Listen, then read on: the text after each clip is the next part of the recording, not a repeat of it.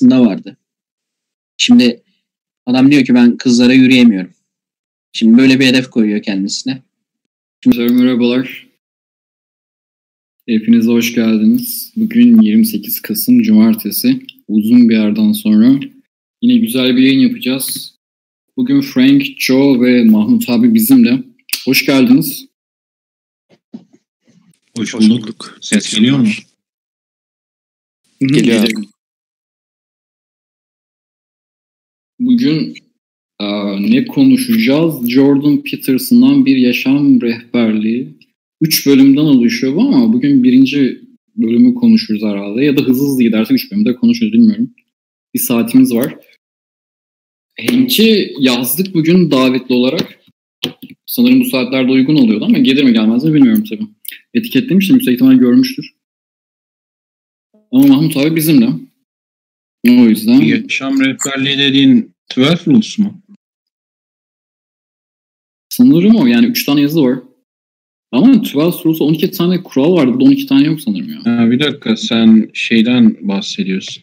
Sitedeki yazıda. Aynen sitedeki yazı.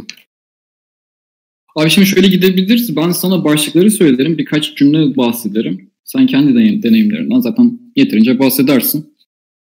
Bu şekilde gidebiliriz. Çünkü bu pandemi zamanında insanlarda belirli sıkıntılar vesaire oluştuğunu, belirli bir yardıma, mentorlara ihtiyacı olduğunu düşündüm. Bu sebeple böyle bir konu konuşmamız güzel olabilir. Çünkü güzel başlıkları vardı okuduğumda. Yani sitedeki zaten yazıyı paylaştım sizinle. Yani öyle gideceğiz. Yani kırakız konuşup şey olmayacağız bugün ama. Bugün Jordan Peterson hariç ya da o konuyla alakalı sormayın. Tamamdır aynen. Aynen böyle gidelim. Güzel bir podcast olmuş olur hem de bir saat içerisinde. Abi şimdi şeyle başlayalım. Ben daha çok böyle serbest stil yapacağız diye düşünüyordum. O yazıyı da unuttum. Bir bakmam lazım. Ya ben kısaca bahsedebilirim ya da başlığı söyleyebilirim. Zaten genel konsepti olduğu için sen kafana göre de ilerleyebilirsin. Zaten yazıdan ilerlemek isteyen arkadaşlar yazıyı okuyabilir, yazıyı paylaş. O zaman başlayalım arkadaşlar. Birinci kısmı problemi tanımla. Buradan ilerleyebiliriz. Yani ben yazıyı açıkçası çok fazla okumayayım. Genel olarak insanların amaçsızlığından bahsetmiş Peterson. Bir insanın işi olmayan çoğu insan hayatlarında bir amacı yoktur. Birçok insan iyi bir hayat amaçsız yaşayamaz vesaire gibi. Birçok şeyden bahsediyor. Abi şimdi ya da şöyle ilerleyebiliriz. Hani bir insanı alıp bir sorunu, problemli bir insanı ele alıp adım adım onu inşa edebiliriz. Yani bu adam problemi nasıl tanımlayabilir? Veya sen hayatında herhangi bir kadın erkek ilişkisi olsun, işi olsun, ailevi vesaire bir şey olsun. Hayatında problemi nasıl tanımladın? İlk başta buna nasıl karar, böyle bir problemim var diye nasıl bir karar verdin? Şimdi benim yaptığımdan ziyade Jordan Peterson'dan bahsediyoruz mesela. Çünkü ben bunları yaptığımda bu adam piyasada yoktu.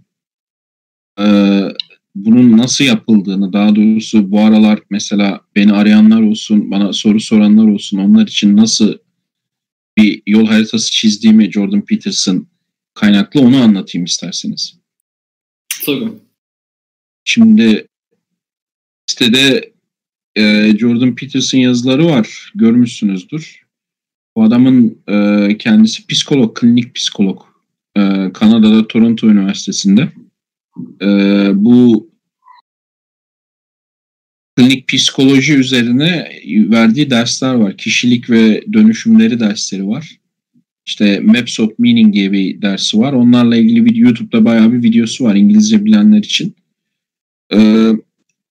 Temel olarak mesela hayatta bazı spesifik problemlerle ilgili bazı önerileri var. Örneğin depresyonla ilgili mesela o yazıda depresyon var ya da işte geçmişten gelen travmalarla ilgili kendisi klinik psikolog olduğu için ya da işte hayatta nasıl başarılı olur diye.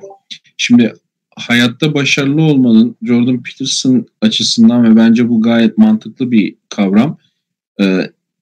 Temel şeyi korktuğunuz, kaygı duyduğunuz veya tiksindiğiniz şeylere karşı gönüllü olarak durmak. Buna aşamalı olarak maruz kalmak da deniyor. Yani mesela öncelikle bir şey hedeflemeniz gerekiyor. Bu birinci şey. Yani bu şey yüksek bir hedef olacak. Yani atlayabileceğinizden daha yüksek bir hedef olacak. Sonra bunu parçalara böleceksiniz ki önünüzdeki hedef sizi ezip geçmesin. Yani küçük yol taşı şeklinde hedefler koyacaksınız. Bu birincisi, ama daha önemlisi olan o hedefe doğru yürürken ne zaman ki bir şey canınızı sıkıyor, bir şey yapmayı ihmal ediyorsunuz. Mesela bir şey yapmanız gerekiyor, ders çalışmanız gerekiyor ama sürekli olarak kaçıyorsunuz. Bazı şeyleri yapmaktan korkuyorsunuz. Bu adamın felsefesine göre bunlar önemli yerler, çünkü herhangi bir alanda gelişmek istiyorsanız gelişmenize neden olacak şeyler bu korku duyduğunuz, tiksindiğiniz veya kaygı duyduğunuz şeylerin arkasında. Yani özellikle onları arayıp, onların farkına varıp onlara meydan okumak. Bizim mesela bununla ilgili sitede bazı yazılarda bunu kullanıyorum. Örneğin kadınlar konusunda utangaçlığı aşmak yazısında vardı. Şimdi adam diyor ki ben kızlara yürüyemiyorum. Şimdi böyle bir hedef koyuyor kendisine. Şimdi bunu ilk başta yapacağı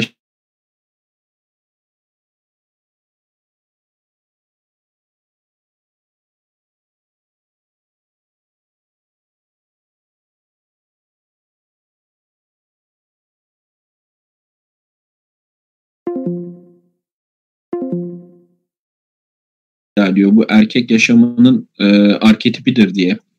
Yani korktuğunuz şeyler ejderha. Ne zaman bir ejderhayla karşılaşırsanız, onunla mücadele ederseniz arkasında bir hazine ya da bir bakire vardır. Yani bir kazanç vardır şeklinde bir felsefesi var.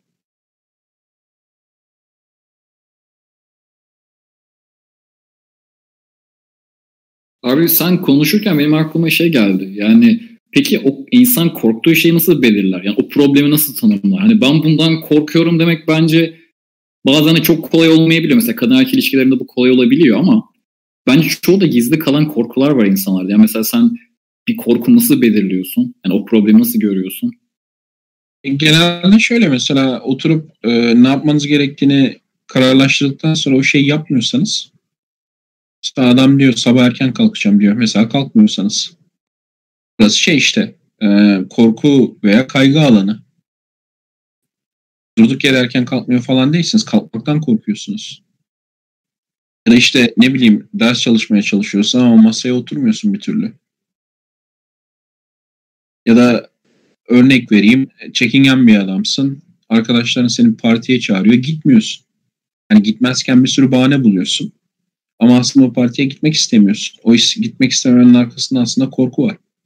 Sadece korku değil, aynı zamanda şey de çok karşılaşılan bir durum, böyle tiksinti, istememe.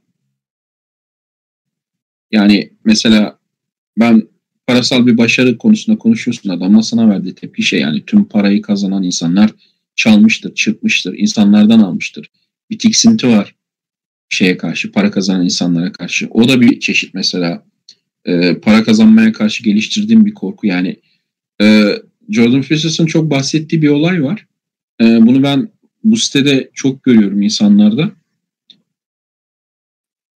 Bir şeyi başarmak için yola çıktığın zaman aynı zamanda kendinin yenilmesine de, yani yenilgiyi de tanımlıyorsun başarıyı tanımladığın zaman. Mesela sınavı kazanacağım dediğin anda yenilgi de tanımlanmış oluyor. Sınavı kazanamaman yenilgi. Çok insan için o sınava çalışmayıp çalışsam kazansaydım demek, sınava çalışıp kazanamamaktan çok daha kolay geliyor. O yüzden mesela bazı insanlar çalışmıyorlar. Bazı insanlar işte ne bileyim bir işe asılmıyorlar. Çünkü asıldığın anda düşünsene aylarca çalışacaksın ve başarısız olacaksın. Ondan sonra bu büyük bir yıkım. Bunun yerine mesela birçok insan şey yapıyor, yani istesem yapardım. İstesem giderdim ama ben istemediğim için yapmadım. Canım istemedi. Takmıyorum. Bu tür bir savunma mekanizması geliştiriyorlar. Çünkü gerçekten şeyin acısı çok zor. Bir şeyi isteyip çalışıp yapamamanın acısı çok zor. Şeyden daha zor. Hiç çalışmayıp hiç o işi denememekten.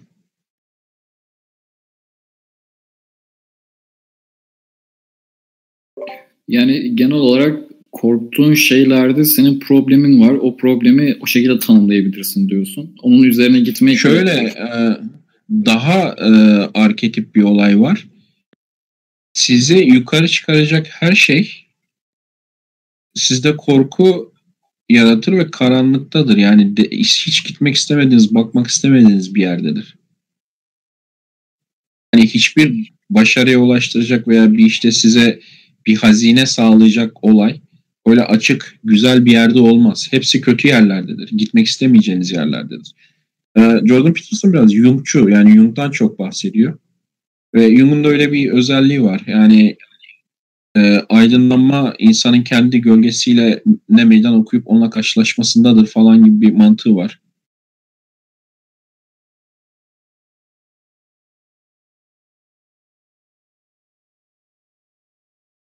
Abi o zaman genel olarak şey diyelim, bir o konuştuğumuz çocuk hayatta bir şeyden korkuyordu diyelim ve o korkusunu, o problemini tanımladı.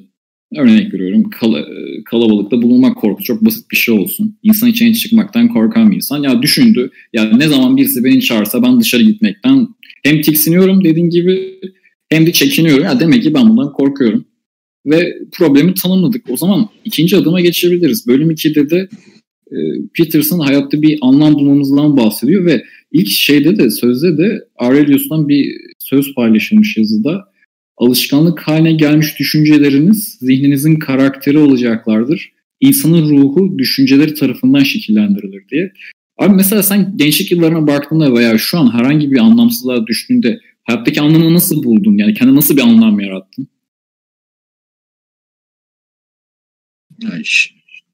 Şimdi biraz kolay. Çünkü hani mecburum, çocuk var. Yani düşemem. O başlı başına bir anlam işin açıkçası.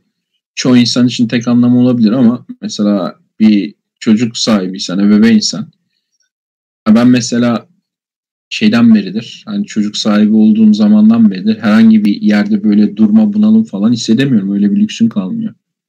Ve çoğunuzun böyle bir şeyi yok. Geçmişte nasıl buluyordum? Geçmişte biraz farkında olmadan Jordan Peterson'ın dediği şeyleri yapıyordum ben. Mesela küçük bir yerde yaşıyordum ve orada olmayı hiç sevmiyordum. Ben üniversiteye şey anlamı biçmiştim. Hani yukarı çıkmak, daha özgür, daha büyük bir yerde olmak. Ve bir yandan da aklımdan öbür şey geçiyordu mesela. Üniversite sınavını kazanmazsam. Çünkü ben böyle birçok arkadaşımın aslında oralara çakıldığı ve çok basit şeyler yaptığı bir yerden geliyorum. Çok zengin veya işte entelektüel bir geçmişten gelmiyorum. Kafamda bir yandan da sürekli olarak o kötü şey canlanıyordu. Yani burada kalsam, üniversite sınavına başaramazsam ne olacağım, nasıl birine döneceğim falan diye. İkisi birden mesela beni itiyordu. Daha doğrusu iyi olan taraf, işte üniversiteye gideceğiz, kocaman kampüs, büyük şehir, oradan belki yurt dışına çıkarım hayali beni çekiyordu. Bir yandan da burada bu küçük yere tıkılır kalırım korkusu beni itiyordu. Anlam biraz daha zor bir konu. Yani Jordan Peterson'ın temel felsefesi şey, mutluluğu değil anlamı arayın diye.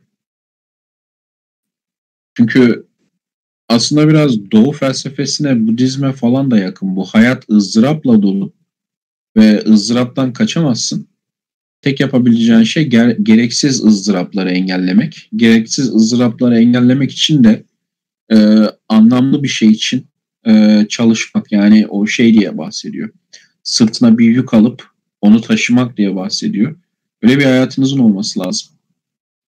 Bunlar böyle çok mitolojik şeyler falan değil. Mesela işte başarılı olmak istiyorsanız mesela paradan farklı bir anlam kazandırmanız gerekiyor işe. Sadece maaş alıyorum, para kazanıyorum değil de ben yararlı bir iş yapıyorum.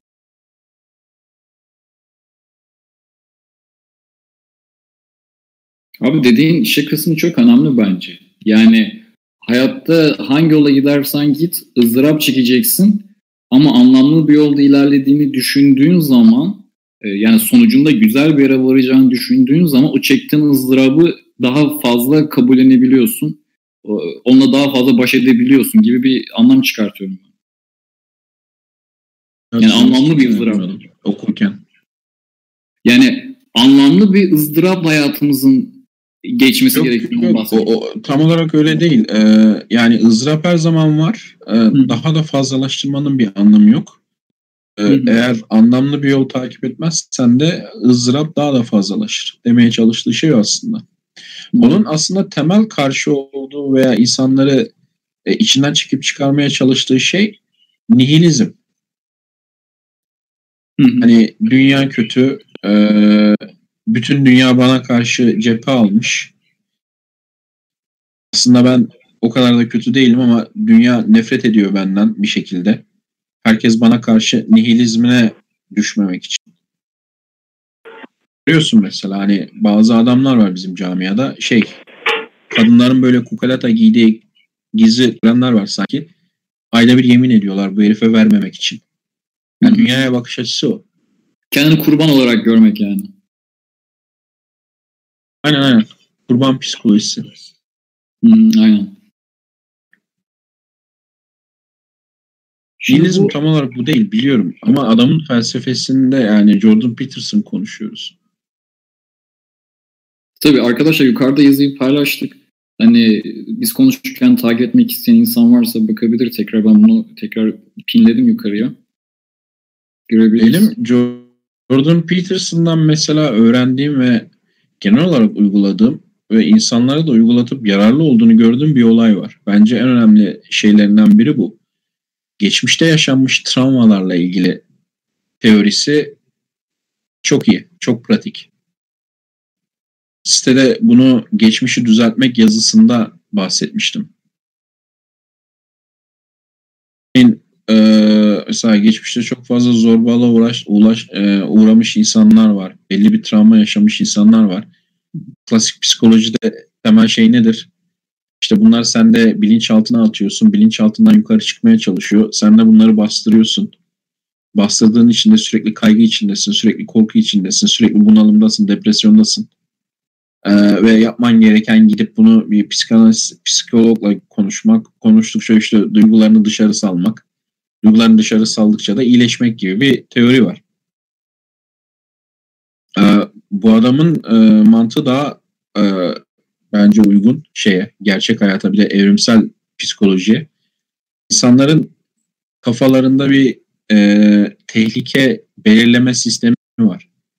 Çok gelişmiş. Hani fiziksel tehlikeler olabilir bu. Mesela karşına bir yılan çıktığında devreye giren.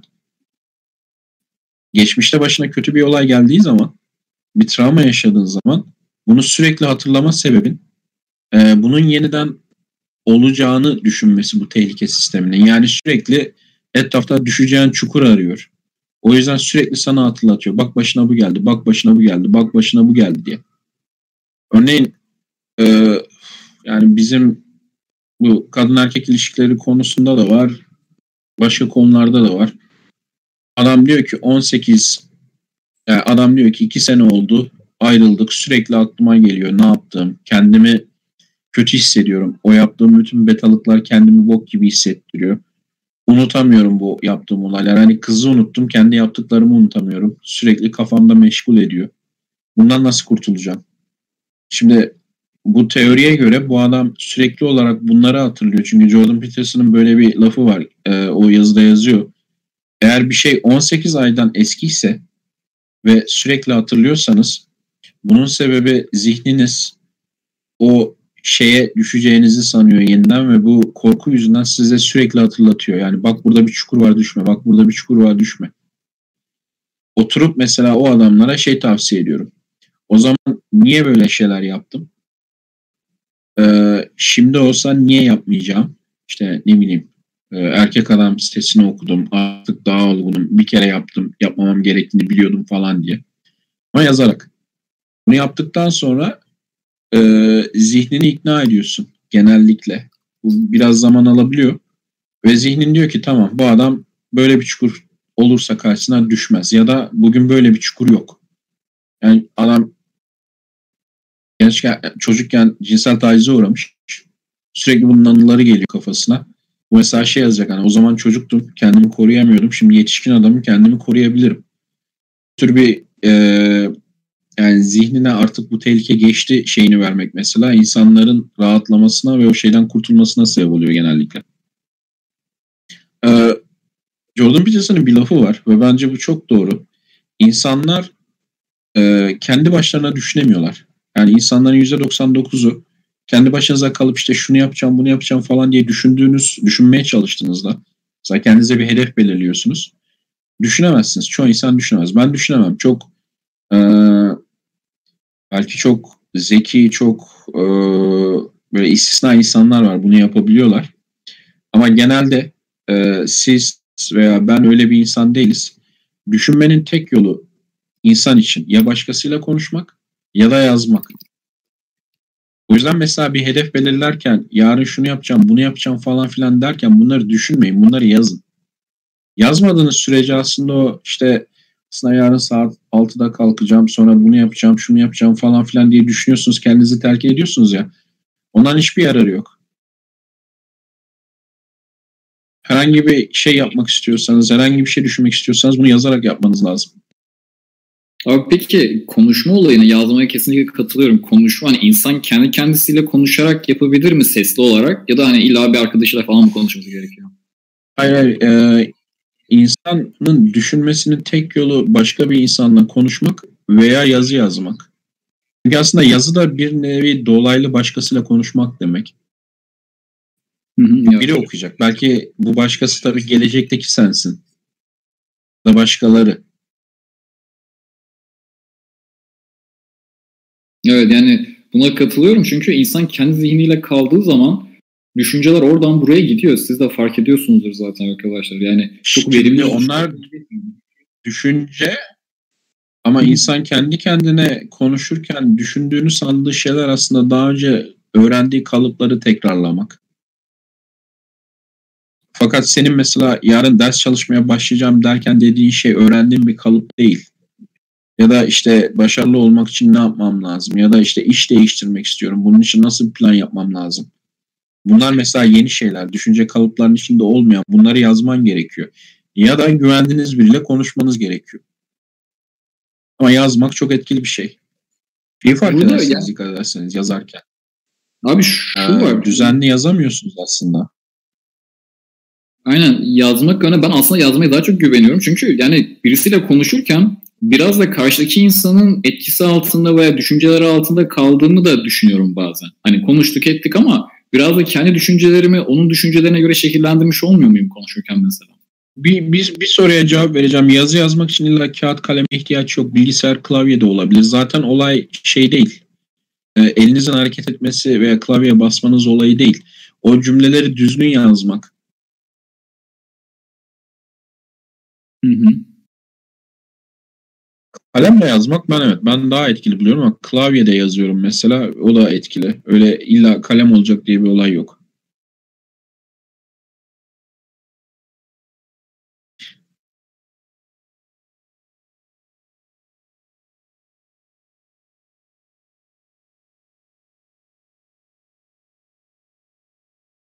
Yani ben hangisini? Sen dinlemedim, evet sen bir daha söyle. Şey kısmını, hani yazı yazmaya kesinlikle katılıyorum. Yani zihnini hem düzenliyorsun hem kendinle veya başkasıyla dediğin gibi konuşuyormuş gibi oluyor ama bir insanla konuşma kısmına da cidden katılıyorum. Yani birisiyle konuşurken düşünüyoruz ama o düşünme karşıdaki konuştuğumuz insanın düşüncelerine göre şekillenmiyor mu? Yani sanki onun baskısı veya etkisi altında kalmış gibi olmaz mıyız birisiyle konuşup düşünürken yani? Tavsiye konuşması değil. Karşındakine zaten iyi bir arkadaşsa tavsiye vermek için değil, sadece ne yapmak istediğini anlatmak için konuşmadan bahsediyorum. Hı, İyi bir elemansa sana tavsiye vermez. Der. İşte peki şunu nasıl yapmak istiyorsun? Peki şunu nasıl yapacaksın? Peki şunun için planın ne? Daha da açsana, daha fazla ne yapacaksın? Yani o tür bir konuşmadan bahsediyorum. Çok, çok güzel noktayı kavradım. Yani sana doğru soruları sorması yani. Sana doğru soruları sorması. Ayrıca dinlemesi de yeterli. Aynen o da var. Hem dinleyip hem doğru sorular sorması. Ayrıca sanırım Einstein'ın sözüydü. Bu da şu an aklıma geldi. Hani eğer ki bir saatin varsa bir sorunu çözmek için 59 dakikasını doğru soruyu bulmak için harcarım diye söylüyordu. Bir dakikasına zaten çözülür gibi. Mahmut abinin dediğiyle burada aslında hepsi birleşiyor. Yani düşünme sürecimiz kendi içerimizde kaldığımız zaman bir kısır döngüyken, yazı yazdığımız zaman düşüncelerimizi başkasına aktardığımızı hissederek daha düzenli, toplu olup verimli düşünebiliyoruz. Ayrıca başkasıyla konuşurken yine kendimizi sözel olarak ifade ettiğimiz için, fikir alışverişinde bulunduğumuz için yine kendimizi verimli bir düşünce sürecine sokuyoruz. Yani konuşmak ve yazmak. Şimdi zaten dikkat ederseniz bunu hemen hemen hepinizin biliyor olması lazım, şahit olmuşsunuzdur. Oturup düşünmeye kalktığınızda 5 dakika sonra kafanız başka bir yerde oluyor. Sanki hani YouTube'da Jordan Peterson dinleyeceğim diye girip kedi videolarında kendinizi bulmanız gibi. Hı-hı.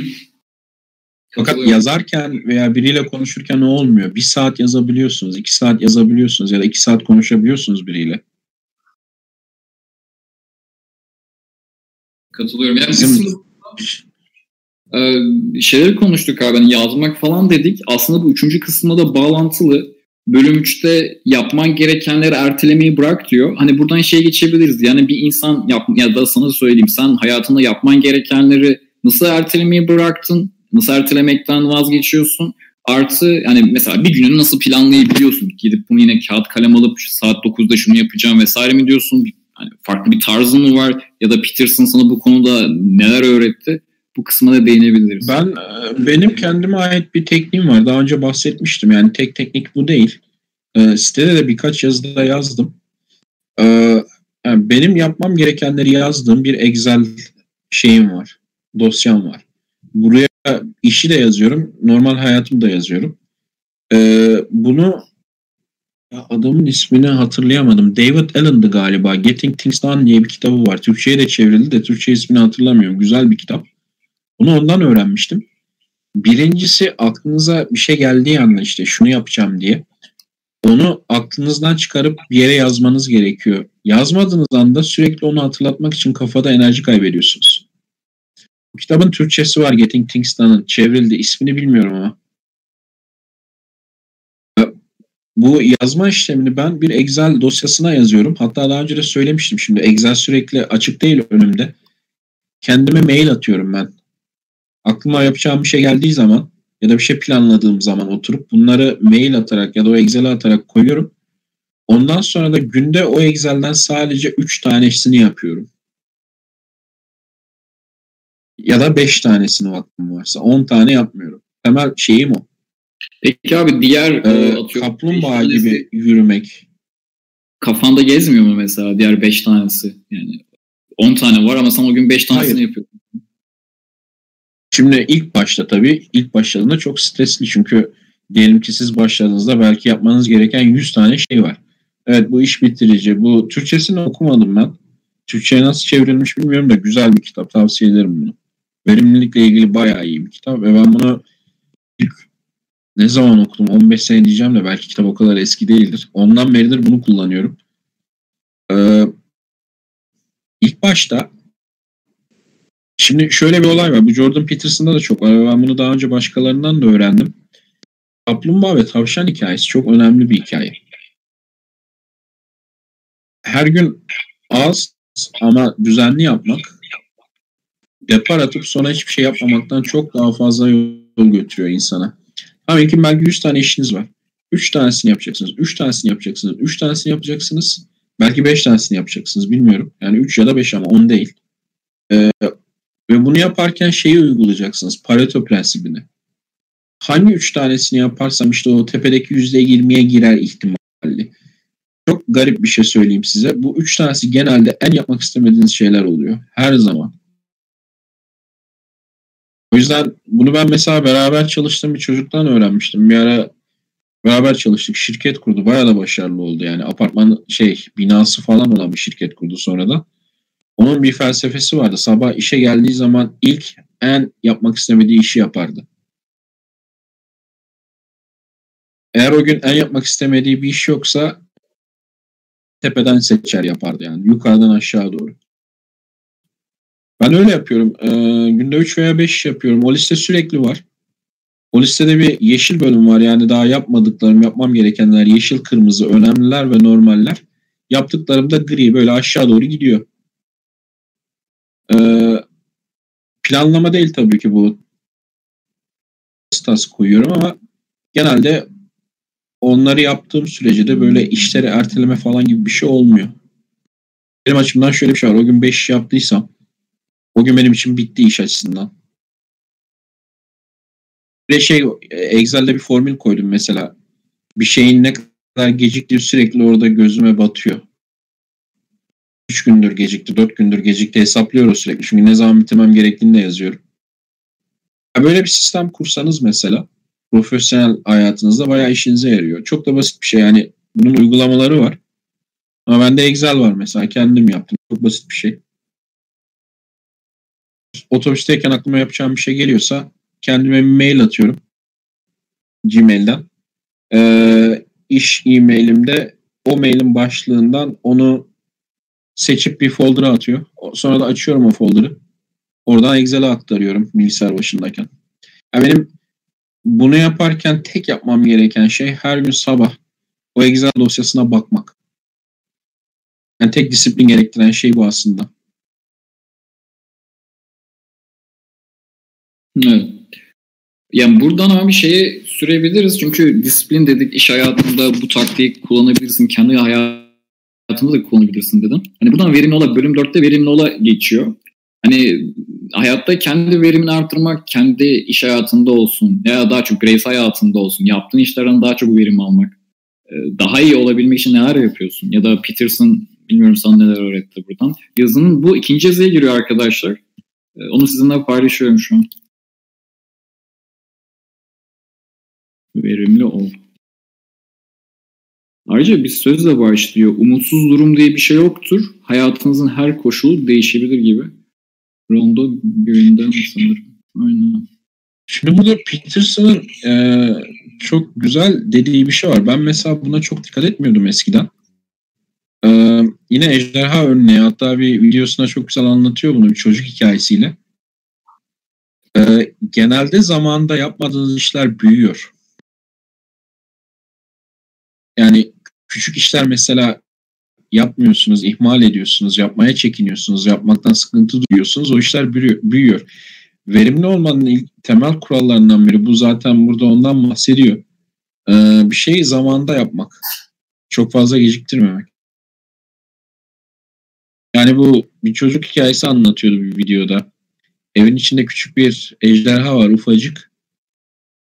Anne görmüyor onu, çocuk görüyor. Ama anne ihmal ediyor sürekli. Görmüyor. Ejderha büyüyor. Evi kaplıyor. Öyle bir çocuk hikayesi anlatıyordu. Zaten şey örneği vermiş. Vergi dairesine borcunuz var. Erteliyorsunuz. Sonunda o başınıza iş açıyor. Genelde ejderhaları küçükken öldürün. Yani iş çıktıktan hemen sonra, bir süre sonra yapın. Bekletmeyin. Zaten beklettiğiniz işlerle ilgili daha böyle felsefi bir sorunuz vardır demek. Şeye geliyor bu. İlk konuştuğumuz şeye geliyor. Bir şeyi yapmıyorsan örneğin şunu düşünmeniz lazım.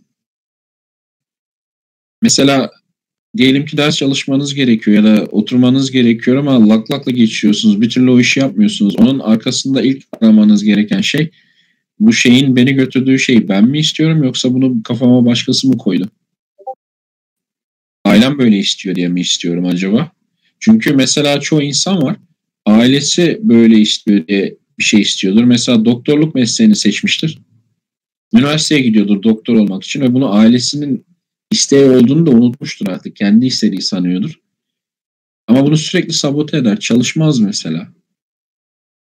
Yani kendi isteği olmadığı için sürekli sabote eder. Bir şekilde yapmak istediğim şeyi yapamıyorum. Başkasının yapmak istediği şeyi yapıyorum. Ben de bunu sabote edeceğim diye bilinçaltından. O yüzden mesela ders çalışmaz. Böyle bir şey var mı? Bunu anlamanız gerekiyor ilk başta. Yani böyle bir şey varsa da o yaptığı işi bırakması lazım herhalde karşıdakinin. Yani en iyisi kendi istediğin neyse onu takip etmek. Çünkü anlamlı olan o.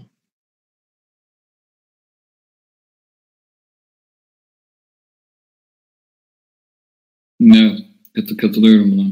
Yani zaten genelde insanlar bir şey yapmak istemiyorsa yani ve o yapma durumunun başında bulunuyorsa başkaları yüzünden o koltuğa oturmuşlardır. Şeyde mesela 12 Rules for Life, hayat için 12 kural diye bir kitabı var. Şimdi onun oraya koymadığı kuralları da koyacağı yeni bir kitap çıkarıyor. Onun ilk dersi, kuralı dik dur, omuzların geride olsun diye. Ondan işte iki şeyden bahsediyor. Bir işte hiyerarşilerden falan bahsediyor. O da ilginç bir konu da. Asıl bahsettiği şey şu. Dik durun, göğsünüz ileride, omuzlarınız geride olsun. Bunun şöyle bir olayı var. Göğsünüz ileride, omuzlarınız geride olması demek kendinizi aslında fiziksel olarak tehlikeye atıyorsunuz demek. Çünkü hani herhangi bir saldırı anında göğsünüze doğru kendinizi koruma şeyiniz daha düşük. Ama bu aynı zamanda kendine güven gösteriyor. Yani etrafta saldırılamayacak diyeyim güveni gösteriyor. Bunlar tamamen fiziksel, biraz geçmiş zamanlardan kalma hareketler. Çünkü günümüzde kimse size kılıçla falan saldıracak değil. Fakat bunu yaptığınız zaman mesela sizin fizyolojiniz, psikolojinizi de değiştiriyor. Eğilip büküldüğünüz zaman ki psikolojiniz eğilip bükülmeden kaynaklanıyor. Dik durduğunuz zamanki de şeyden kaynaklanıyor. Dik duruşunuzdan. O chapter'da yine ilk konuya geliyoruz. Adam diyor ki, bu da haklı. Sizin korktuğunuz şeyleri göğüs gererek meydan okumanız gerekiyor bunlara. Tabii aptalca değil. Yani işte ejderha örneğini verirsek, ejderhayla savaşacaksan hemen tepeye çıkıp gel ejderha kılıcım burada bekliyorum seni falan değil. Siz planlar yapıyorsun mesela, küçük küçük karşılaşma. Önce bir ufak bir saldırı. Yani aşamalı olarak kendini maruz bırakmak. Bir yazıda örnek vermiştim mesela. Diyelim ki asansör korkun var. Asansöre binmekten korkuyorsun. Klinik olarak yaptıkları şey ne biliyor musunuz? Sizi asansöre koymak değil. Şimdi şöyle bir olay var. Asansör korkundan kurtulmanın tek yolu asansöre binmek. Yani asansöre binmediğin sürece asansör korkusundan kurtulmazsın. Hani yürüme korkusundan kurtulmanın tek yolu yürümek gibi. Fakat aşamalı olarak yapman gerekiyor. Mesela ilkin adamı götürürler, bir asansör resmi gösterirler. Ondan sonra adamı alıp asansörün dibine götürürler. Sonra asansörü açarlar, içine baktırırlar ama bindirmezler. Sonra adam içine biner ama yukarı çıkmaz. Aşağı inmez. Sadece içine biner, kabini görür, geri çıkar. Ondan sonra kabine girer, bir kat çıkar. Ondan sonra kabine girer, işte daha fazla kat çıkar. Aşamalı aşamalı saldırmanız gerekiyor korktuğunuz şeye. Şeyle aynı. Kızlarla ilgili örnek de vermiştim. Ben geçmişte kendi yaptığımı. Şimdi bu Michael W'nun İlişki Sihirbazı kitabını yazdığı zaman da blog vardı. Dışarıdan nasıl yürüneceğini falan anlatıyordu. Şimdi ben kızlardan konuşmaktan korkan bir adam değilim ama sokak başka bir şey. Orada da böyle bir felsefe vardı ve ben uygulamıştım. İlk 1 ay 2 ay gittim, sadece çok güzel tezgahtar kızlarla konuştum. Hiçbirine yazmadım, hiçbirinden telefon istemedim. Yani giriyordum dükkana, gömlek alacağım, pantolon alacağım falan diye. Tabii kız güzel olacak ve kızla konuşuyorum. O işte alacağımdan falan da değil. Almıyorum hiçbir şey. O denerken falan yani hoş bir kızla konuşmaya alıştırmasını yapıyorum. 1 ay 2 ay ben bunun alıştırmasını yaptım. Oldu böyle yavaş yavaş. Hani yavaş yavaş esprili konuşma, takılma falan şeklinde oldu. Ondan sonra dışarı çıkmaya başladım. Aşamalı olarak kendini maruz bırakma. Yani yürümekten korkuyorsan yürüyeceksin dediğimiz zaman yarın sokağa çıkıp önüne gelene tanışmaya çalışıp telefon numarası almayacaksın. Yavaş yavaş böyle aşamalı aşamalı yapacaksın. Hı-hı. Buradan ilerleyebiliriz. Ben okuyamıyorum bu arada konuşurken ha. Yani sonda sorulara gelin. Saati sormayın arkadaşlar. Saat Türkiye'deki en belirgin yazma şeyidir.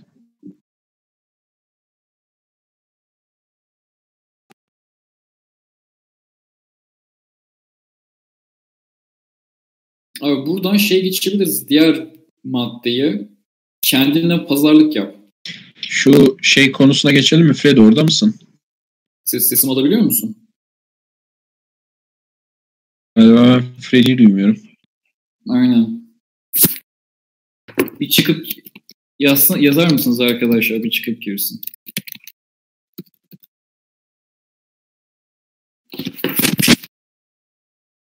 Arada bu oluyor. Şimdi ikinci kısımdayız. İkinci yazıdayız yani. Bölüm 2'deyiz. Burada bölüm 4 olan verimli olup konuştuk. Şimdi diğer kısmı kendine pazarlık yapa geçiyoruz. Churchill'ın önemlisi bu. Abi duyuyorsun değil mi şu an? Ben duyuyorum şu an. Çıktım geldim geri. Tamam süper. Kendine pazarlık yap kısmına geçebiliriz. Churchill'ın sözüyle başlıyor. Potansiyelimizin kilidini açacak anahtar güç ve zeka değildir. Sürekli çalışmaktır. Şimdi sözle çok alakası yok burada yapılan da yazılanın. Bu çok önemli bir bölüm. Bu mesela ben bunu bir miktar daha iyi Jordan Peterson'dan öğrendim. Ben eskiden çok acımasız davranıyordum. Bir plan yaptığınızda çok enteresan bir şey oluyor. İkiye bölünüyorsunuz. Bir yandan bir şey yapmak isteyen bir tarafınız var. Şimdi şöyle bir olay var. Biraz psikolojiye gireceğim ama sizin kişiliğim dediğiniz bir şey var. Ben dediğiniz bir şey var. Bu ben dediğiniz aslında yüzeyde çalışan bir alt kişilik. Yani olayları deneyimleyen. Bir de bilinçaltınızda bir sürü başka alt kişilik var. Subpersonality diyorlar. Bunların başka motivasyonları var. Subpersonality yani alt kişiliği aslında eskiden şey diye tanımlıyorlardı. Arzu diye tanımlıyorlardı. Dürtü diye tanımlıyorlardı. Şimdi buna alt kişilik diyorlar çünkü kendi başlarına amaçları ve şeyleri var. Hani neredeyse kendi zihinleri var bunun. Mesela cinsel dürtünüz bir alt kişilik. Saldırganlığınız bir alt kişilik. Geçmişte yaşadığınız bir travma alt kişilik. Yani bir sürü alt kişilikten oluşuyorsunuz. O yüzden mesela şey diye bir olay yok.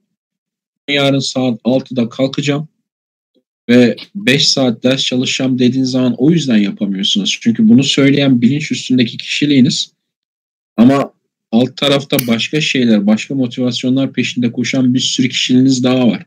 Onlar dinlemiyorlar sizi. Zevk peşinde koşan taraf saat 8'e kadar yatıyor. Aslında böyle bir hedef kovalamadığını düşünen taraf çalışmıyor mesela. Yani bir yandan kendinize böyle bakmanız gerekiyor. Burada o yüzden Jordan Peterson şey diyor. Kendinize böyle köle gibi davranamazsınız. İsyan eder diğer kişilikler. Yani bu burada açık böyle yazmıyor da eğer şey izlerseniz İngilizceniz varsa dinlemenizi tavsiye ederim.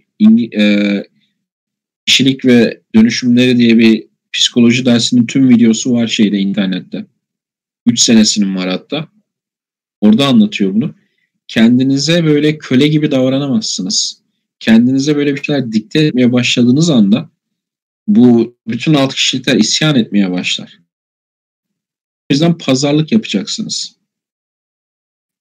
Nasıl pazarlık yapacaksınız? Mesela geçenlerde bir arkadaşla konuştum. Ders çalışamıyorum. 1 saatten fazla çalışamıyorum dedi. Kendine şöyle bir pazarlık yapacaksın. Planı yaptık. Şimdi kaç saat çalışmak istiyorsun? 8 saat. Ya da 6 saat diyelim. Aradaki fark ne? 5. Ne kadar zamanda ulaşman lazım? İşte sınavlardan falan hesapladık. 1 ay içinde çıkması lazım. O yüzden işte dedik haftada 1 saat 15 dakika arttıracak şekilde arttıracağız. Şimdi ne yapıyoruz? Şu an 1 saat çalışabiliyorsun. Yarından itibaren bunu 2 saat 15 dakikaya çıkaracaksın. Nasıl yapacaksın? İşte 1 saat çalışacaksın. 2 saat lay lay lom. Sonra diyeceksin ki 1 saatim daha var. 1 saat daha çalışacaksın. Sonra 15 dakika daha çalışacaksın. Belki de 1 saat 25 dakika çalışacaksın.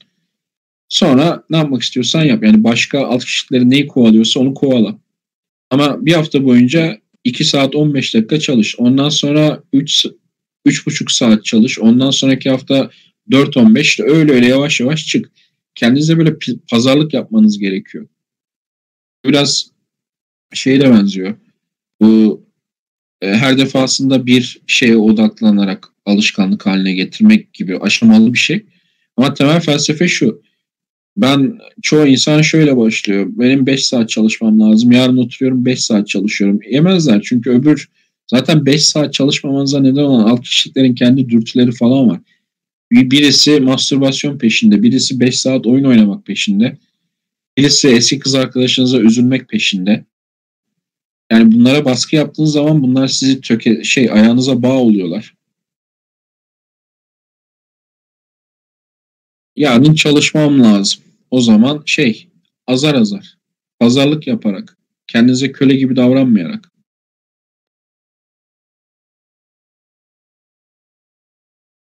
Şunu da unutmayın. Mesela ben bunu söylüyorum. Diyelim ki 3 saat çalışman gereken bir haftadasın.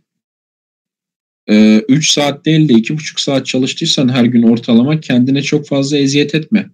Çünkü 1 saatten çok daha iyi. Yeniden dön, 3 saat yapmaya çalış. Yani bir anda kendinizi bir patron ve bir çalışan gibi düşünüp çalışanı istifa ettirecek kadar baskı yapmamanız gerekiyor. Burada anlattığı da o zaten. Ve efektif olarak kullanılabilen bir şey.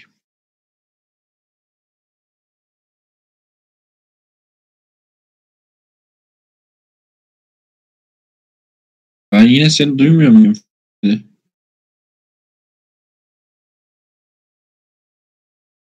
Alo.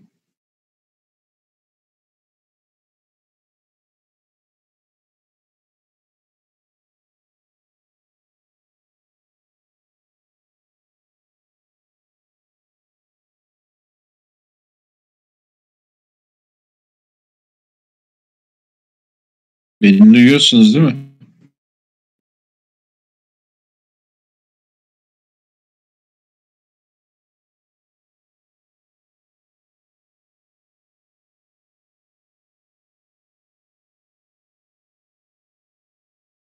Üçüncü bölüme geçtik bu arada.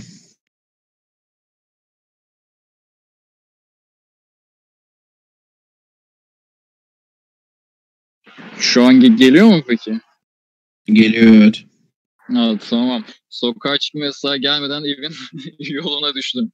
Ben dinliyorum şu an. Yazıdan devam edebiliriz hala. Sonraki yazıya geçiyor artık zaten. 3. bölüme geçiyor. Hı. Aynen, son bölümdü bu. Sonraki kısma gireyim ben de, bir saniye. Hemen üniversiteden çıktım. Bundan bahsettik aslında ya. 3. bölüme giriyorum şu an. Kendine iyi davran abi, sanırım yani önceki bahsettiğim durumda kendine iyi davran kısmıyla ilgili konuştuk biraz da. Bu biraz Twelve Rules for Life'da biraz daha açıyor bunu. Dediğim gibi daha önce konuştuk senin dediğin gibi, ama şu da var. Kendine iyi bakman gereken biri gibi davran. Bir söz vardır ya, başkalarına nasıl davran, kendine nasıl davranılmasını istiyorsan başkalarına da öyle davran diye. Jordan Peterson bu lafı biraz ters düz ediyor. Şöyle diyor. Çok sevdiğin bir başkasına nasıl davranılmasını istiyorsan kendine de öyle davran. Örneği veriyor. Bir istatistik veriyor. İnsanlar üzerinde bir araştırma yapıyorlar, hayvan sahipleri üzerinde. Adamlar köpekleri hastalandığında köpeklere verilen veteriner ilaçlarını susuz veriyorlar. Ama kendileri hastalandığında kendilerine verilen ilaçları %60'ı falan çok kötü alıyor. Yani almıyor, atlıyor falan. Köpeklerine kendilerinden daha fazla değer veriyorlar mesela. Sizin burada biraz felsefi bir şeyden bahsediyor. Sizin kendinize iyi davranmanız öyle bir anlamında değil. Kendine, daha doğrusu kendine iyi davran demiyor tam olarak. Kendini sorumluluğun altında ve iyi olmasını istediğin biriymiş gibi davran kendine. Çünkü o iyi davran, nazik davran değil. Kendini zorlamak da mesela. Bir çocuğun vardır. Çocuğa sürekli iyi davranmak istemezsin. O zaman çok zayıf biri olur. Zorlamak istersin onu. O şekilde kendini de zorlayabilirsin.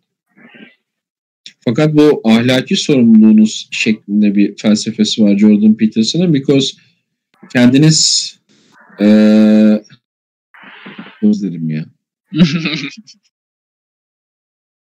kendiniz ne kadar iyi olursanız ya da kendiniz kötüye giderseniz dünya da kötüye gider. Siz bir birey olarak aşağı çekilirseniz, aşağı düşerseniz dünyayı da kötü bir yer haline getirirsiniz. Ufacık da olsa. Yani o yüzden bir ahlaki sorumluluğunuz da var.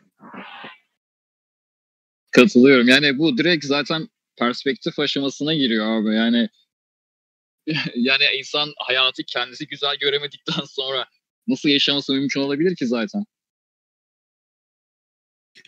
Şöyle mesela 12 Rules for Life'da 2 tane arka arkaya şey var. Bir tanesi kendine önemsediğin ve bakman gereken biriymiş gibi davran. İkincisi de kendini iyi arkadaşlarla çevreli.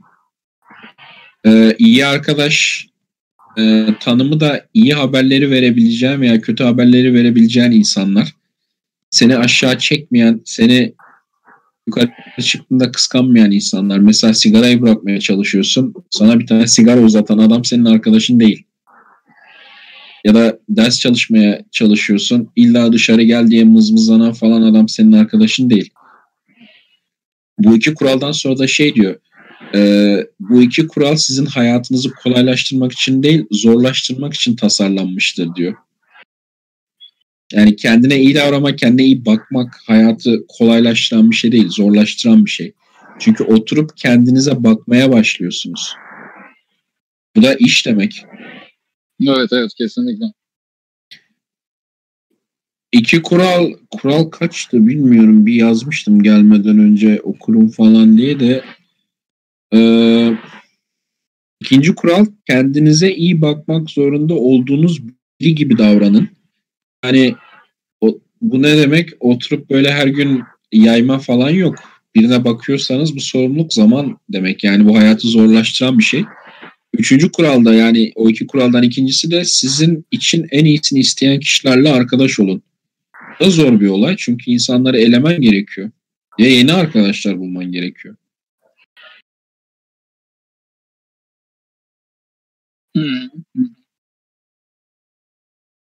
O arkadaş kısmı gerçekten önemli. Yani çevrende 2-3 kişinin ortalamasını denir ya. Buna inanıyorum yani. Yani kendine bakmak gibi çevrenizi sizin gerçekten arkadaşınız olan insanlara doldurma gibi sorumluluğunuz da var. Bu da kolay bir iş değil. Bunun için uğraşmanız gerekiyor. Hı-hı. Sadece işte lisede aynı sınıfa düştünüz diye, üniversitede aynı sınıfa düştünüz diye arkadaş oluyorsunuz insanlarla ya da iş yerinde. Bu biraz daha çaba gerektiriyor. Abi şöyle bir şey diyebilirim. Aslında burada 1500 kişi civarı insanız ve belirli amaçlarla burada sohbet etmeyi, muhabbet etmeyi, yazı yazmayı, bizi dinlemeye gelen insanlar var. Şu anda 100 kişiden fazla insan zaten dinliyor. Yani bu grupta da kendi arkadaş çevrenizi oluşturabilirsiniz. Yani ben de burada çok güzel insanlar tanıdım. Aynı zamanda hep beraber kendi arkadaş ortamınızı oluşturabilirsiniz. Yani burası aslında bulunmaz bir nimet. Aynı amaçlarla bir araya gelmiş insanlar. O yüzden burayı değerlendirin ve devam etmesi için uğraşın derim. Yani mesela birisi yanlış bir şey aldığı zaman, birisi sabote etmeye çalıştığı zaman görevlilerden bir şey beklemek yerine sizler destek olsanız, bastırsanız. O yüzden size aslında hepimiz için burası çok güzel bir yer. Burayı değerlendirin derim. Mahmut abinin dediğine ek olarak. Çünkü burada tanıştığınız insanlarla realde de konuşabilirsiniz, tanışabilirsiniz. O yüzden değerlendirin yani. Birçok ortamdan bulabiliyorsun. Ben eskiden mesela Ekşi Sözlük'te yazardım böyle ilk zamanlarında. Yazarken böyle aynı kafada olduğunu düşündüğün insanları görüyorsun. Onlarla mesela dışarıda buluşurdum. Öyle hala da devam ettirdiğim arkadaşlarım var. Evet kesinlikle. Bu 12 Rules for Life kitabını Türkçe'ye çevirmediler maalesef. Ben bir ara bunun şeylerinin bir video çevirisini falan yapasım var da. Uzun bir yazı şeklinde. Şimdi yeni kitabı çıkacak. Beyond 12 Rules diye. Oraya koymadığı. Ayrıca Jordan Peterson Spotify'da da şeyleri var. Podcastleri var. İngilizcesi iyi olan arkadaşlar dinleyebilir. Bir saat civarında podcastleri var. Siz siteyle mi tanıştınız Jordan Peterson'la? Sen siteyle mi tanıştın Freddy? Aynen, açıkçası ben siteyle tanıştım ve çok iyi geldi. Biraz internette de yorumlarda manevi babamız olarak hep tanımlıyorlardı Peterson'ı. Dinledikten ve okuduktan sonra neden böyle tanımlandığını anladım. Sen de bundan bahsettikten sonra abi. Ben 2015 miydi, 2016 mıydı bu SJV'lerle çakıştıktan biraz önceydi galiba. Zaten öyle meşhur oldu. Bir video vardı YouTube'da. Jordan Peterson McDowell hakkında ne düşünüyor diye. Onu izlemiştim. Aha. Saçma bir şeyler söylüyordu. Hı-hı. Dedim bu adam kim falan. İşte hesabına tıkladım. Şey var. Bu onu 10 kat şey yapan video. Jordan Peterson Debate On. Bunun bizim YouTube kanalında bir kısmının çevirisi var. Adamın şey derslerine girdim. Maps of Meaning, anlam haritaları diye dersi var. Psikoloji dersi. Bu video ilk onu meşhur yapan. Sen Fred'e hikayesini biliyor musun? Jordan Peterson nasıl meşhur oldu? Yok hayır. Ya bu adam normal bir profesör. YouTube'da böyle dersleri falan var çok uzun. Maps of Meaning mesela toplam herhalde 20 saat falan. 2016'da Kanada'da bir yasa çıkardılar. Yasa şey diyor, transseksüel insanlar nasıl bir kendilerine nasıl hitap edilmesini istiyorlarsa öyle hitap etmezsen ceza alacaksın. Bu adam da dedi ki bak dedi bir transseksüel bana gelip de kendisine kadınmış gibi hitap etmemi istese yaparım. Ama bunu yasaya koyarsanız ve ben buna kadın demezsem ceza alacaksam buna karşı çıkarım diye video yaptı. Bunun üzerine buna deli gibi saldırdılar şeyler. Bu social justice warrior tarzı adamlar. Her saldırdıklarında da adam meşhur ettiler. Ya, iyi ki meşhur etmişler ama. Öyle ama çok iğrenç saldırdıkları için meşhur oldu ve bir de o iğrenç saldırılara bayağı soğukkanlı cevaplar verdiği için. Maalesef işte SJV'lerle takıştığı için mesela şu an ana akım medyada Jordan Peterson dediğin zaman sağcı, Nazi diyen bile var. İşte şey, kadın düşmanı, homoseksüel düşmanı, ırkçı, işte beyaz üstünlükçü falan diye geçiyor ismi de. Bir girin İngilizceniz varsa o videoları izleyin. Ben işte o McDowell'dan sonra adamın hesabına girdim. İşte orada anlam haritaları diye bir video serisi var 20 saat. Dedim buna ne diyor bakayım işte psikoloji öğretmeni ilginç zaten profesörü. Ondan sonra bütün hafta sonu 20 saat adamı dinledim. İnanılmaz bir şeydi.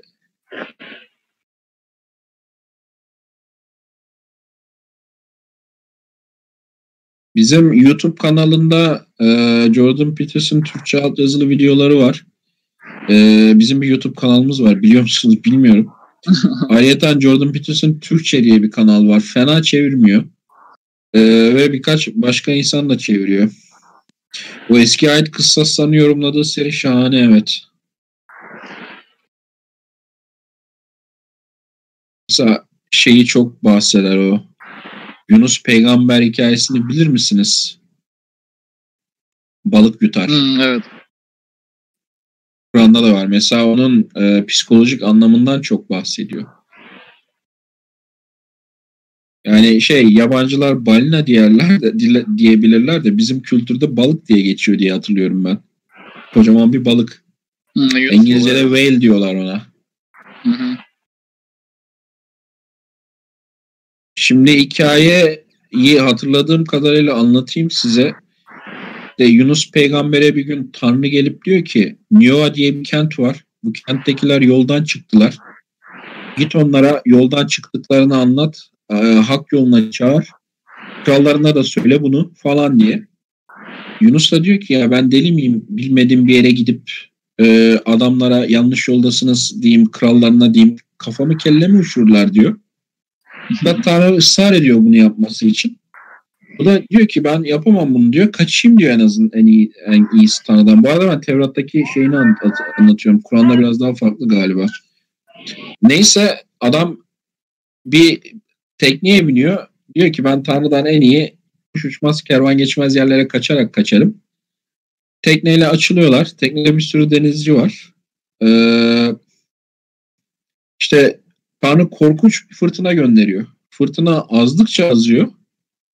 Ve teknedekiler sürekli dua ediyorlar böyle kendi tanrılarına. O zaman çok tanrılı ya bu Tevrat'ta olayın anlatıldığı zaman.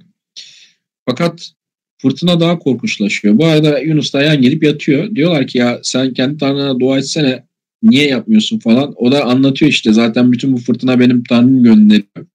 Beni cezalandırmak için. Ne yapalım diyorlar. Beni denize atın diyor. Madem benim suçum, adamlara diyor ki yok ya diyor yani biz adam öldüremeyiz balıkçılar. Atmıyorlar. Atmıyorlar ama en sonunda o kadar korkunçlaşıyor ki fırtına adamı denize atıyorlar. Yunus denize atlar atlamaz bir balık tutuyor. Bu Tevrat'ta falan balina diye geçer de balina eski zamanlarda bizim bugün bildiğimiz balina değil. Bu deniz altındaki korkunç bir yaratık. Yani balina derken aklınıza şu anki balina gelmesin. Aşağı çekiyor balina, yutuyor. Yunus dipteyken, balinanın karnındayken diyor ki ya bütün bunlar benim kaçmamdan oldu, kaderimden.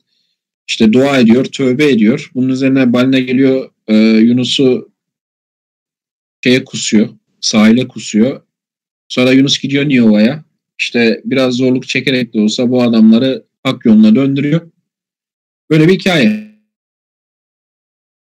Bu hikayenin anlamı da yapmanız gereken işlerden, yani burada Tanrı temsil ediyor. Sizin içinizde yapmanız gerektiğini söyleyen ses. Kaçarsanız başınıza böyle depresyondur, gibi bir sürü fırtına gelir. Sonra da öyle bir şey olur ki sizi dibe çeker. Bu denizin altından gelip yutup dibe çeken metafordur. Sizin kaosa düşmeniz demek bu. Yani yapmanız gereken şeyden kaçıyorsunuz. En sonunda kaosun içine düşüyorsunuz. Hayatınız darmadağın oluyor. Darmadağın olduğunda çıkmanın yolu o yapmanız gereken şeye dönüp onu yapmak için meydan okumanız. Ondan sonra o kaos sizi normal hayata yeniden döndürür. Oradan sonra da siz yapmanız gereken şeyi yapmak zorundasınız ve yapmak için yürürsünüz. Böyle bir hikaye.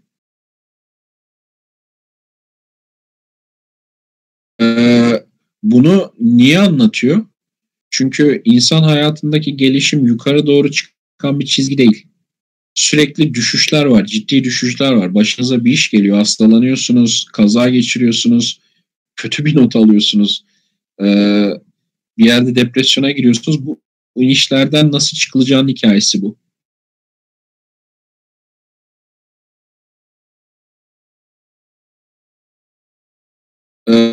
Zaten mitolojide yeraltı dünyasına, cehenneme falan yolculukların hepsi kaosa düşmek demek.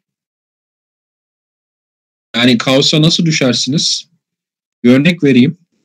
Biraz konuyla da alakalı olsun. Kız arkadaşınızın sizi aldattığını buluyorsunuz. Bir anda fark ediyorsunuz.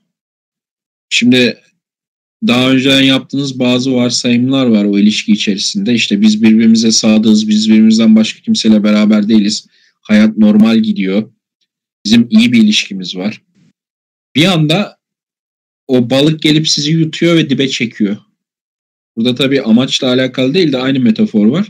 Bir anda kaosa düşüyorsunuz. Yer altınızdan kayıyor. Zaten bu tür şeylerin insanı bu kadar dağıtma sebeplerinden biri de bu. Çünkü hayatla ilgili varsayımlarınız bir anda dağılıyor. İşte bu kaosa iniş, yeraltı dünyasına iniş, bu depresyondur, kötü hissetmektir. Bunların hepsi bundan kaynaklanıyor. Çünkü sizin dünya varsayımlarınız yıkılıyor.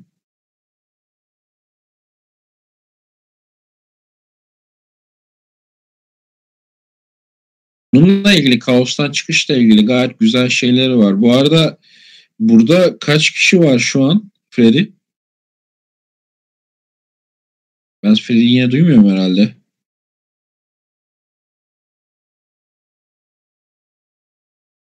Ben seni niye duymuyorum ki? Ben çıkıp geliyorum. Ben gelmeyeyim. Freddy'nin sesi kapalı.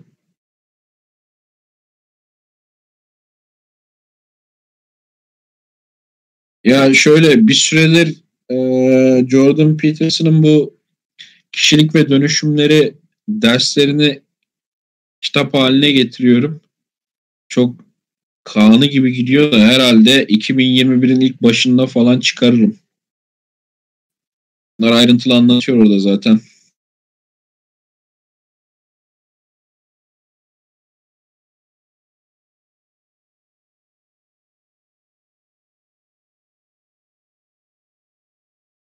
Ben çeviriyorum dedim ya abi.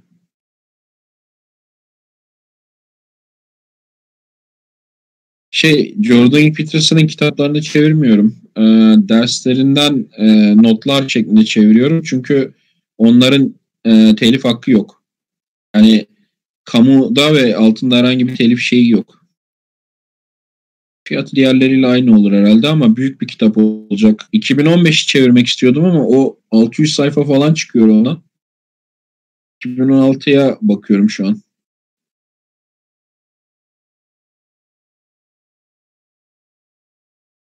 Psikolojiye başlangıç için geyik yapıp Sophie'nin dünyası diyeceğim ama demeyeyim. Gerçi o felsefeydi. Psikoloji için ne okunur?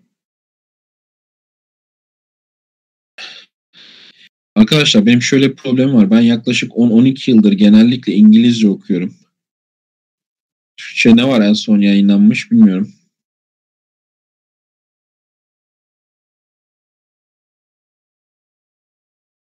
Başlangıç için psikoloji, Türkçe. Plan var mı?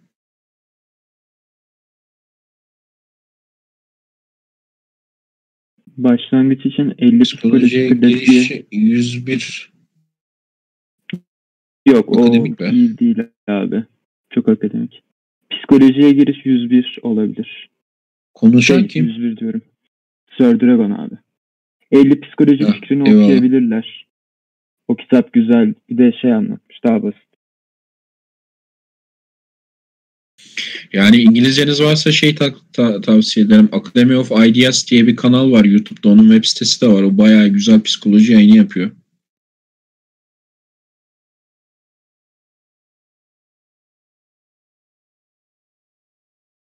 Dur, bulayım onu.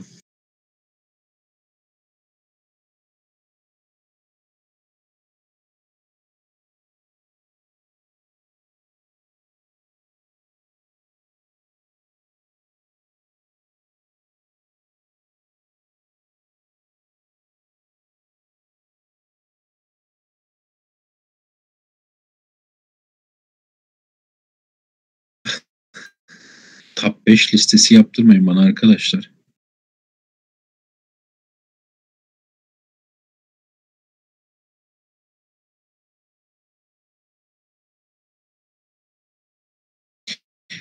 Atlar iyidir evet. Ama ben o kadar akademik seviye psikoloji okumaya ne gerek var bilmiyorum. Ben genelde kendim bir şeyler kapmak için okudum eskiden.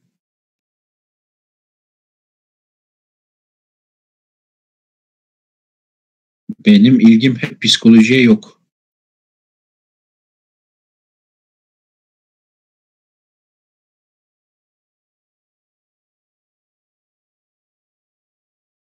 Ben de hatırlamıyorum roman serisini. Gençliğini yaşamamış bir adam olgunluğunda hayattan zevk alabilir tabii ki. Ne yani geçmişte çok zevkli bir hayat geçirince olgunluğa acı çektiğinizde acı çekmeyecek misiniz sanıyorsunuz? Tam tersi de geçerli. Onun dışı soru yok arkadaşlar. Abi şu an kaydı kapatabiliriz ya. Şu an ses geliyor mu? Geliyor. Ya o zaman ben otobüsteyken şunu son bölümünde konuşalım öyle gidelim. Son bölümü konuştuk aslında ya. Aynen aslında ilk başta bundan bahsettik ama hani bir özet olarak da bahsedebilirsin. Yayını tam toparlamış oluruz. Birkaç cümle. Bir saniye. Kendi geçmişten kurtar olayı. Son bölüm. Bunun aslında ilk bölümü önemli. Özellikle üniversitede falan. Gerçi artık eskisi kadar yok da bu üniversitede geçmişte çok oluyordu. Bu siyasi olaylara giren işte dünyayı değiştireceğim ayağında abiler. Ben de kendi hayatları darmadağın oluyordu bu insanların. Burada diyor Jordan Peterson, kendinizi yola koymadan başka şeyleri yola koymaya kalkmayın. başkalarına yardım etmeyin falan anlamında değil. Ama çoğunlukla ki bu bence bu gözlem doğru. Aşırı şekilde böyle işte çevredir, işte bilmem ne haklarıdır falan filan diye bas bas bağıran insanlar aslında bunu kendi hayatlarını düzene koymamak için yapıyorlar. Yani ondan kaçmak için yapıyorlar. Bu duruma düşmeyin demek istiyor. Ki genellikle gördüğüm doğru. Özellikle mesela şeylerde çok görüyorum böyle militan feministlerde. Kendi hayatları bombok. Yani tam bir akademisyen, bir profesör falan belki ama ilaçla ayakta duruyor. Depresyonda falan. Derdi başka kadınlara yardım etmek tırnak içerisinde. Ya da şeyde görürsünüz mesela hemen aralarında birkaç tanesinin bulunduğu bu solcularda falan görürsünüz. Gerçi sağ tarafta da vardı muhtemelen. Yani politik olaylara bulaşan insanlarda. Kendi hayatları bazılarının yani önemli bir kısmının bomboktur. Bu genellikle Jordan Peterson'ın buradaki gözlemi ki doğru bence. Kendi hayatınızı düzenleyemiyorsanız ki bu zor bir iştir. Kendi odanızı toplayamıyorsanız bari gideyim dışarıda böyle başkalarına yardım etmeye çalışayım diye bir şeye girersiniz ama o da samimi bir yardım değil. Aslında kaçıyorsunuz siz. Ve kendi hayatınızdan kaynaklanan problemler sizin için kine dönüşeceği için motivasyonunuz değişik olur. Örneğin birçok feministin motivasyonu kadınlara yardım etmek değil. Erkek nefretini kusmak, kadınlara yardım etmek de bunun bir bahanesi. Samimi değiller. Özellikle kendi hayatını yoluna koyamamış olanlar. Yani kolektif bir iyi için çalıştığını iddia eden birçok politik görüş içinde böyle adamlar çok. Bu görüşlerin kendilerini eleştiriden ziyade ki onlar da eleştirilebilecek şeyler burada demeye çalıştığı. Eğer böyle bir şey yapmaya meyilliyseniz ve kendi hayatınız kötüyse, kendi odanız daha toplanmış değilse bu kolektif iyi için çalışmanızın aslında ondan kaçmak için bir bahane olduğunu anlayın demek istiyor.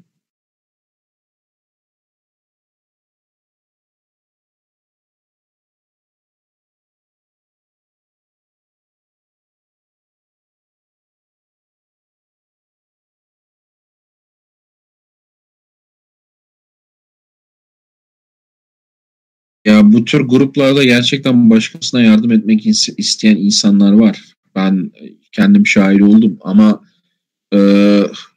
çoğunluk için aynı şeyi söyleyemem. Yani ben geçmişte gözlemledim. Sağ değil de daha çok solu gözlemledim.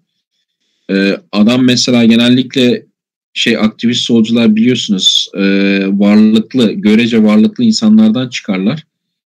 Büyük bir kısmının motivasyonu aslında kendi rekabet edemediği aynı sınıfındaki insanlardan öcü almak, buna bahane olarak aslında ben işçileri savunuyorum falan demekti. Şimdi nasıl bilmiyorum.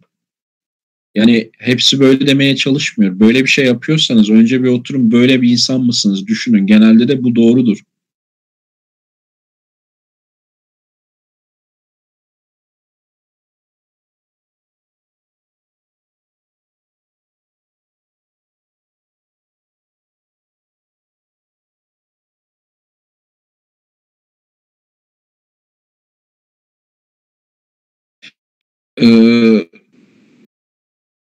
Jung'un bir lafı var. Carl Jung'un güzel bir laf. İnsanlar ideolojilere sahip değildir. İdeolojiler insanlara sahiptir diye. Çok böyle büyük geniş kolektif ideolojilere takılırken bunu düşünün. O ideolojiler sizi kullanıyorlar. Kendilerine replike etmek için. Yani negatif anlamda söylemiyorum. Büyük kolektif fikirler virüstür. Sizi kendini çoğaltmak için kullanır.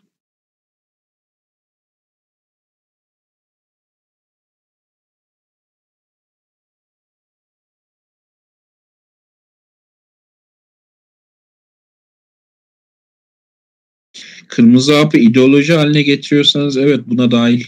Mesela eğer papağan gibi sürekli olarak marriage, kan bakıt falan filan diye slogan atıyorsanız bir durup düşünün. Kafanızı virüs gibi ele geçirmiş bir ideolojiye dönüşmüştür demek.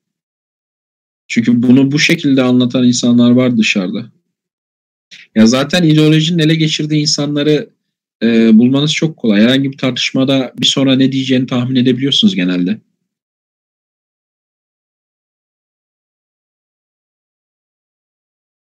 Aynen. Bireyselcilik önemlidir arkadaşlar. Negatif bir şey değil bireyselcilik. Bencillik değil mesela. Bu arada kimseye yardım etmeyin demiyoruz. Önce kendi odanızı toparlayacaksınız. Bir ideoloji sizin kafanızı virüs gibi sarmayacak. Ondan sonra yardım edin.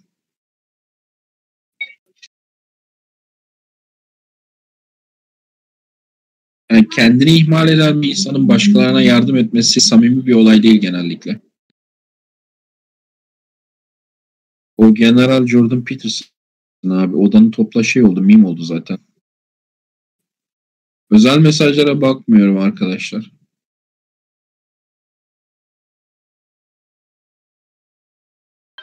Abi son kısımda şeyden bahsediyor ya, hayatınızı şu evreye ayırın diye. Bunu yapıyor musun? Sesin çok az geliyor. İyi mi şu an? Şu an geliyorsun tamam. Ya o son bölümde anlattığım, benim size bahsettiğim sitede de geçmişi yazmayla ilgili olay Past Authoring programını anlatıyor. İki tane programı var. Yazarak geçmişi anlamaya çalışmak, bir de gelecekte ne yapmak istediğinizi anlamaya çalışmak. Geçmişi düzeltmek için böyle 6 devreye ayırın. Ondan sonra onlarla ilgili her devirdeki en önemli duygusal olayları yazın. Sonra da onların sizin üzerinizdeki etkilerini yazın. Nasıl tepki verdiğinizi, neleri farklı yapabileceğinizi falan yazın diye güzel bir programı var. Sitesinde $15 satıyordu eskiden de, İngilizce.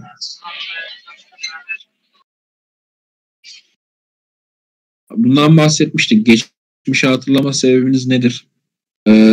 Şu anki tehlike sisteminizin geçmiş sürekli tekrarlanacak korkusundan dolayı, yani bayağı pratik bir nedeni var hatırlamanızın.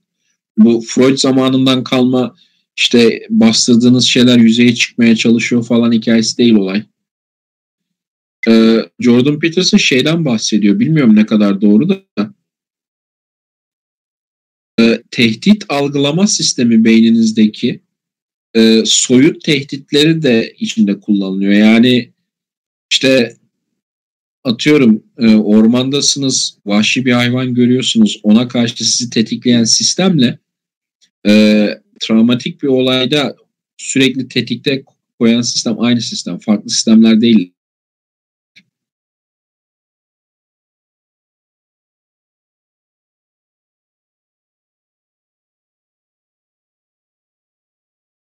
Günlük tutmak iyi bir alışkanlık arkadaşlar. Yapın. Yazmak iyi bir alışkanlık. Yazmayı yapın. Ben mesela genellikle vaktim olduğu zaman toplantılarda falan ne konuşacağımı falan bile yazıyorum. Düşünmüyorum. Ya gelecek hafta ne yapacağım, neyi nasıl yapacağım falan. Yani bakkala gidip nasıl gireceğim falan diye yazmıyorum belki, ama önemli şeylerle ilgili her zaman yazıyorum. Yararlı bir alışkanlık. Sanal not da tutulur arkadaşlar. Yazmak demek şey demek. Kafanızda düşünce sandığınız şeyleri dışarıda bir ortama geçirmek demek. O cümleleri kurarken dışarıda asıl aktivite o, yoksa elinizle kalemle veya klavyeyle yazdığınız değil.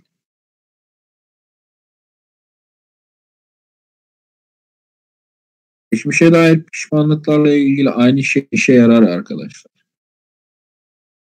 Aynen.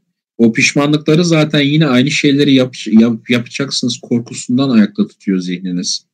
Sen bunu yaptın, çok acı çektin. Benim seni bunu yapmayacağına dair hiçbir güvenim yok. O yüzden sana her an hatırlatmam lazım ki bir daha o kuyuya girme. Yani sürekli hatırlama sebebiniz bu.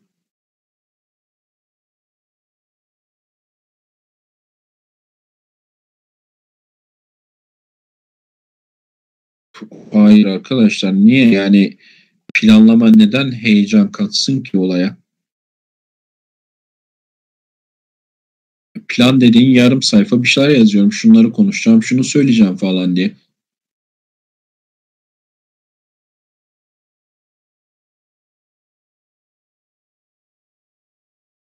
Temel olarak yazma alışkanlığı iyi bir alışkanlık. Özellikle şeyi tavsiye ederim. Yani yine Jordan Peterson'ın bir tavsiyesi, konuyla çok alakalı değil ama kendinizi yazarak ifade etmeniz iş yaşamında sizin için acayip önemli bir artı.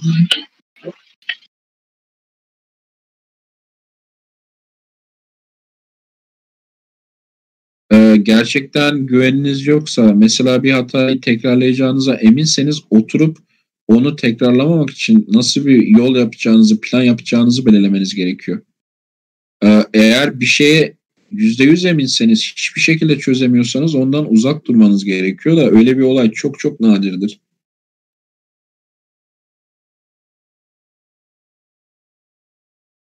Aynı kuyuya bir daha düşmeyeceğinizi inanmanız için o kuyuya neden bir daha düşmeyeceğinizle ilgili inanılır bir şey yazmanız gerekiyor. Yani o yazı o kadar kolay değil arkadaşlar. Yani en azından 3-4 gün sürüyor. Ha bu arada arkadaşlar, çok travmatik bir şeyle ilgili yazıyorsanız dikkat edin. 1-2 hafta kendinizi çok çok kötü hissedeceksiniz. Yani şey yapmayın ya, yazdım hayatım bombok oldu demeyin, o geçiyor. Birdenbire geçip daha iyi hissediyorsunuz.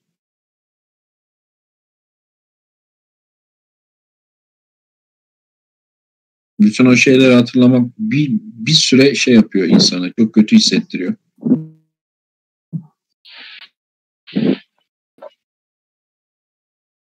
Abi o zaman ekleyeceğin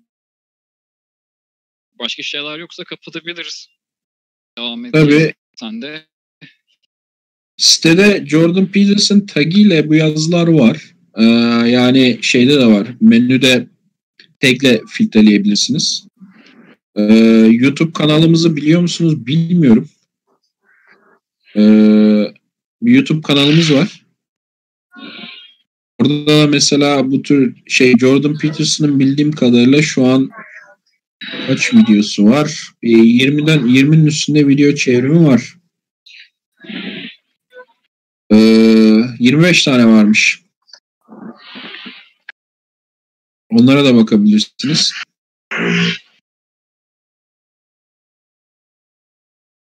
Evet.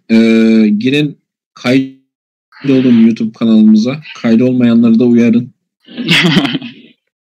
Aynen. Bunun harici dediğim gibi bu şeyi benim hep günde 3 sayfa çevirmek gibi bir huyum var. Yarım saatimi alıyor. Yarım saat 40 dakikamı falan. O hızla devam edersem Jordan Peterson'ın Kişilik ve Dönüşümleri dersini bir kitap halinde çıkaracağım.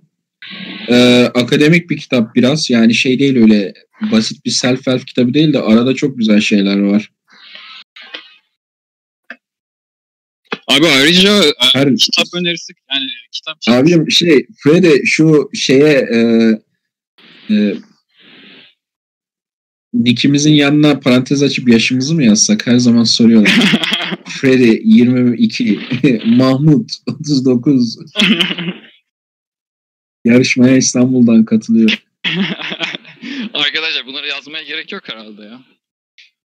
Yani yaşa göre, yani akıl yaşta değil başladır lafı çok klişe bir şey ama bence en çok burada uyuyor. Kimsenin ismini ve yaşını ve background'ını bilmediği bir yerde sadece düşüncelerle yani konuşmak etmek. Bence güzel bir ortam. Başta da dedim. Böyle bir ortamı değerlendirin. Yani hem arkadaş olarak, yani mesela birisi yazmıştı çevre edinme kısmında falan. Buradan da edinebilirsiniz. Yani her imkanı kullanmak gerekli. Yani Erkek Adam Twitter, YouTube sitesi vesaire gibi alanlarda takip edin. Bunu diyebilirim benim ekleyeceğim Ahmet abinin dediklerine ek olarak. Ayrıca abi bu yayını özel bu yayını paylaşabiliriz aslında. Çok bu yayını şey yapalım ya, sen bunu bana bir şekilde gönder, ben YouTube'a koyayım. Güzel oldu bu yayın galiba. Aynen yani ben de çok keyif aldım. Aynı zamanda bir o kadar da bilgi de aldım. Ya 100'den fazla kişi katıldı. Bence verimli bir yayın oldu. Belki diğer yayınların gelmesine de sebep olur bu yayın. O yüzden bunu paylaşalım. Tamam. Benim diyeceklerim bu kadar abi. Ekleyeceklerim var mı? Benden de bu kadar arkadaşlar. Benim zaten çıkmam gerekiyor. Teşekkürler geldiğiniz için. Abi biz teşekkür ederiz sana. Bizi bilgilendirdin, tecrübelerinden istifade ettirdin. Arkadaşlar teşekkürler. Katıldınız. 2 hafta sonra yine görüşeceğiz zaten. Sizin ilginize, desteğinize göre daha güzel yayınlar da yaparız. Kendinize çok iyi bakın. Hadi görüşürüz. Görüşürüz.